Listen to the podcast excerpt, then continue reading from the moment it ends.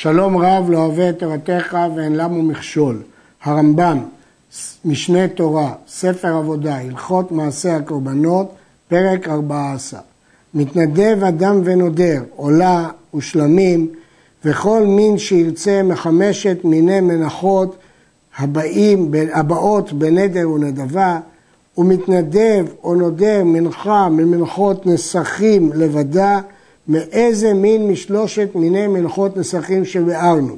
שלושת המינים, נזקי כבש, נזקי איל ונזקי שור.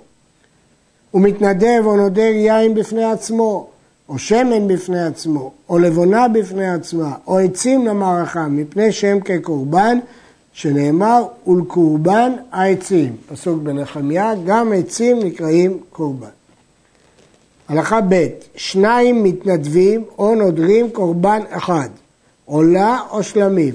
אפילו פרידה אחת של תורים או בני עונה מביאים אותה בשותפות. אבל המנחה אינה באה בשותפות, ודברים אלו דברי קבלה הם. הגמרא במנחות לומדת דינים אלו מהפסוקים, מנחות קד, לכל נדריהם בלשון רבים ולכל נדבותם בלשון רבים, מכאן שקורבן בא בשותפות. ונפש, לשון יחיד, כי תקריב קורבן מנחה, מכאן שאין מנחה באה בשותפות.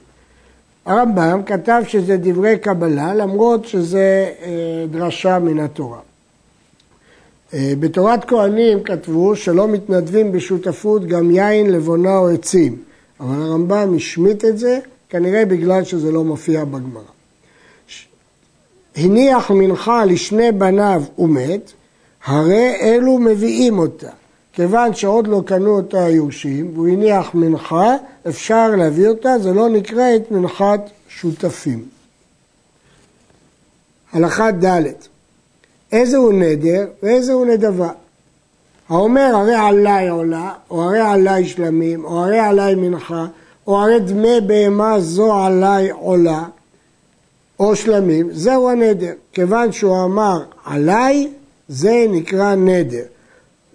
אבל האומר בהמה זו, או דמי בהמה זו, עולה או שלמים, או הרי היסרון הזה מנחה, זוהי נדבה. כשהוא הזכיר עליי, זה נדר. כשהוא אומר אה, דמי, אה, כשהוא אומר בהמה זו, משלמים זו אלו, או היסרון הזה, אז זוהי נדבה. מה בין נדרים לנדבות? מה ההבדל אם זה נדר או נדבה? שהנודר אם הפריש קורבנו ועבד או נגנב, חייב באחריותו עד שיקריב כמו שנדר, כיוון שזה נדר. והמתנדב ואומר זו, אם מת או נגנב, אינו חייב באחריותו, כי הוא ינדב רק את זאת. כיוון שהיא מתה, אז הוא לא חייב באחריותו. מלשון הרמב"ם משמע שאפילו אם הוא נתן לכהן כל עוד הנדר לא הוקרב, הוא חייב באחריותו.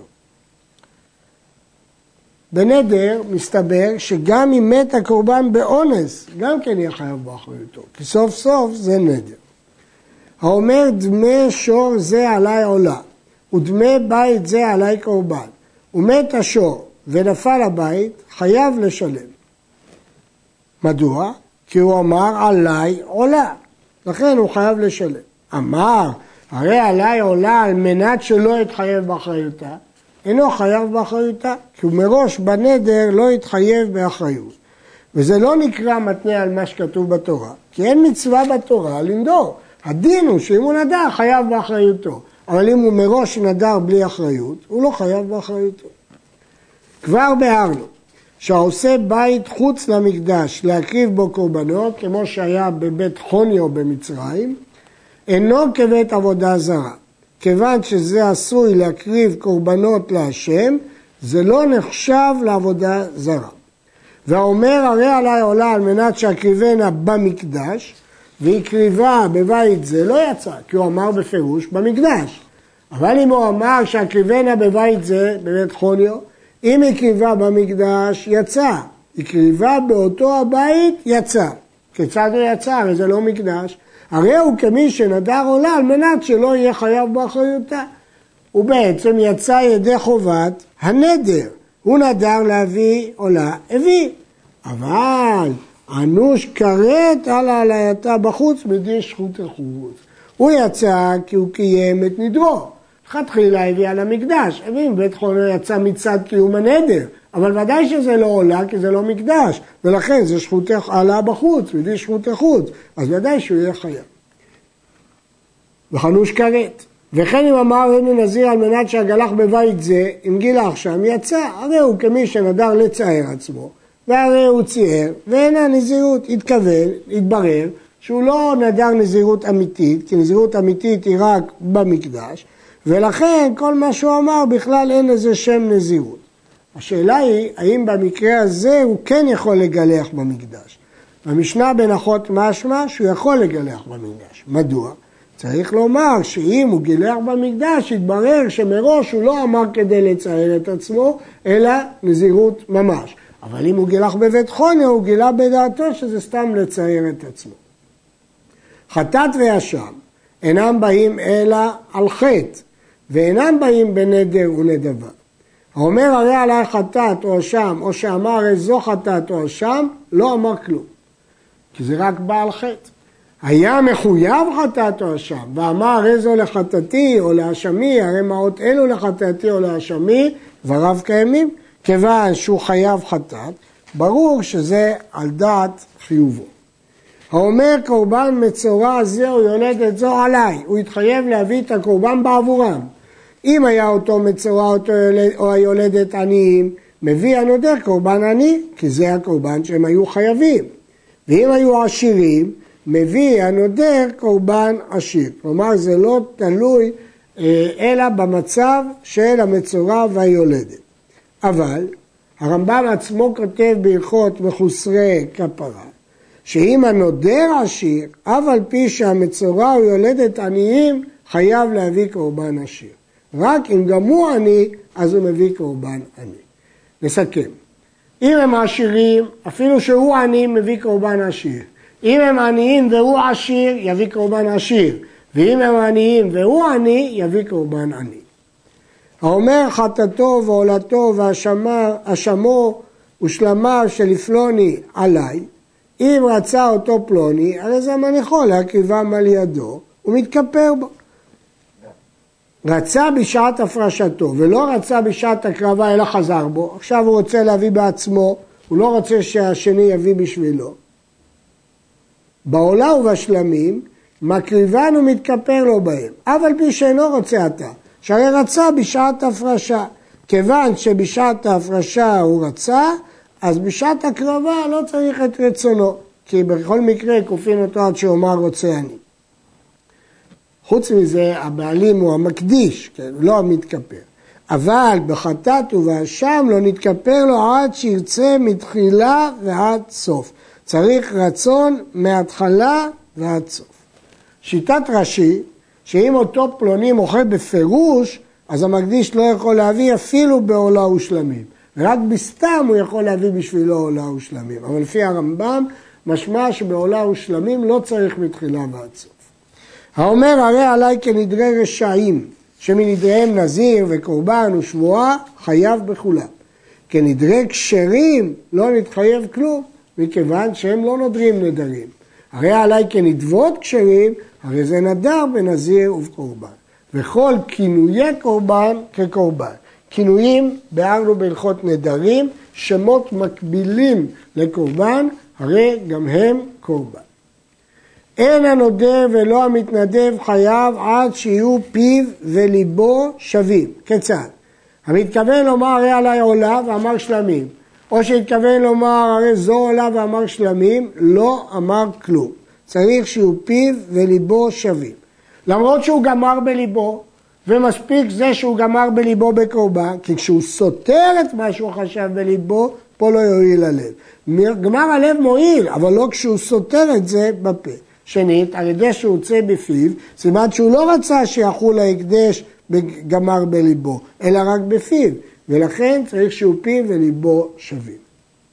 נתכוון לנדור בעולה ואמר קורבן, לנדום בחרב ואמר הקדש, דבריו קיימים, כי זה לא דבר אחר, שהעולה קורבן והחרם הקדש וכן כל כיוצא בזה.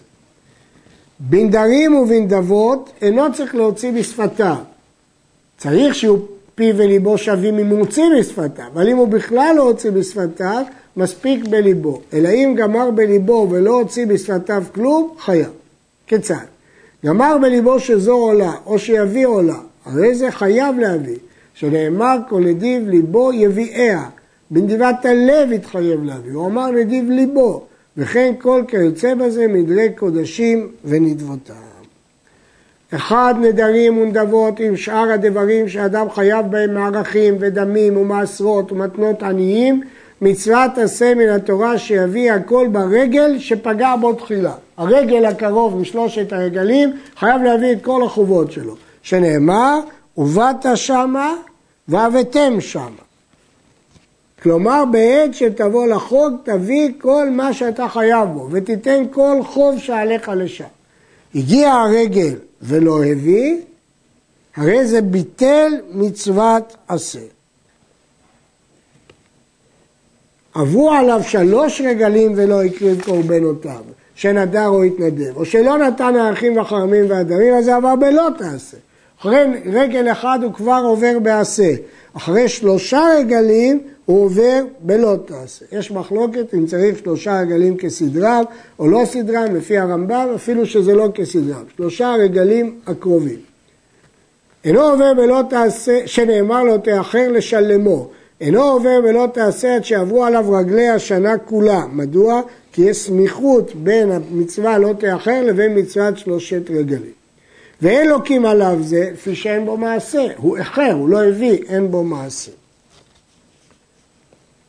הקדיש בהמה למזבח, ועברו עליו שני רגלים, ונפל במום, ובדיה על גב בהמה אחרת, אינו עובר בלא תעשה עד שעברו על האחרת שלוש רגלים. לא הולכים לפי הראשונה, אלא לפי השנייה. ואחד האיש ואחד האישה עוברת בבל תאחר, כי יש עליה חיוב שמחה, היא חייבת, ובאת שמה והבאתם שמה. אבל היורש אינו עובר בבל תאחר. אבל מפורש בגמרא שהוא לא עובר בלאו, אבל הוא עובר בעשה. כל הקורבנות שעברו עליהם שלוש רגלים, למרות שהוא עבר בעשה ולאו, לא נפסלו. הקורבן לא נפסל, אלא מקריבן וכשרים. ובכל יום ויום אחר השלוש רגלים הוא עובר בבלטה אחר. ובדין מצווים לעשותו, להכריח אותו, לכפותו, מיד עד שיקריב קורבנותיו ברגל שפגע בו תחילה. אף על פי שנאמר לרצונו, כופין אותו עד שיאמר רוצה אני, בין שנדר ולא הפריש, בין שהפריש ולא הקריב, כופין אותו עד שיקריב. לא מיד, אלא אחר שלושה רגלים, שהוא עובר על בלטה אחר, כופין אותו, למרות שכתוב לרצונו, כופין אותו עד שיאמר רוצה אני. כל חייבי עולות ושלמים ממשכנים אותם, אם הם לא שילמו, לוקחים מהם. אף על פי שאין מתקפל לו עד שירצה, שנאמר לרצונו, כופין אותו עד שיאמר רוצה אני. אבל חייבי חטאות והאשמות אין ממשכנים אותם. הואיל והם מעוכבי כפרה, כיוון שעד שהם לא ישו את קורבנותיהם הם מעוכבים כפרה, אין חוששים להם, שמא יפשעו וישו קורבנותיהם, כי זה אינטרס שלהם להביא מהר את הקורבן. חוץ מחטאת נזיר, הואיל ואינה מעכבת אותו מלשתות יין, שמא יאחר אותה, לפיכך ממשכנים אותו עליה. כאן יש חשש, כי זה לא מעכב אותו מכלום, לכן ממשכנים אותו עליה. יש להעיר שהרמב"ם מסביר באריכות במקום אחר, מה פירוש כופין אותו עד שאומר רוצה אני. היות שלב ישראל בדרך כלל זה להיות מישראל ולעשות רצון אביו שבשמיים, אלא שיצרו הרע כופהו, אנחנו כופים אותו לסלק את יצרו הרע כדי שיחזור לרצונו האמיתי, שרצונו האמיתי זה להיות מכלל ישראל ולעשות את רצון השם. עד כאן.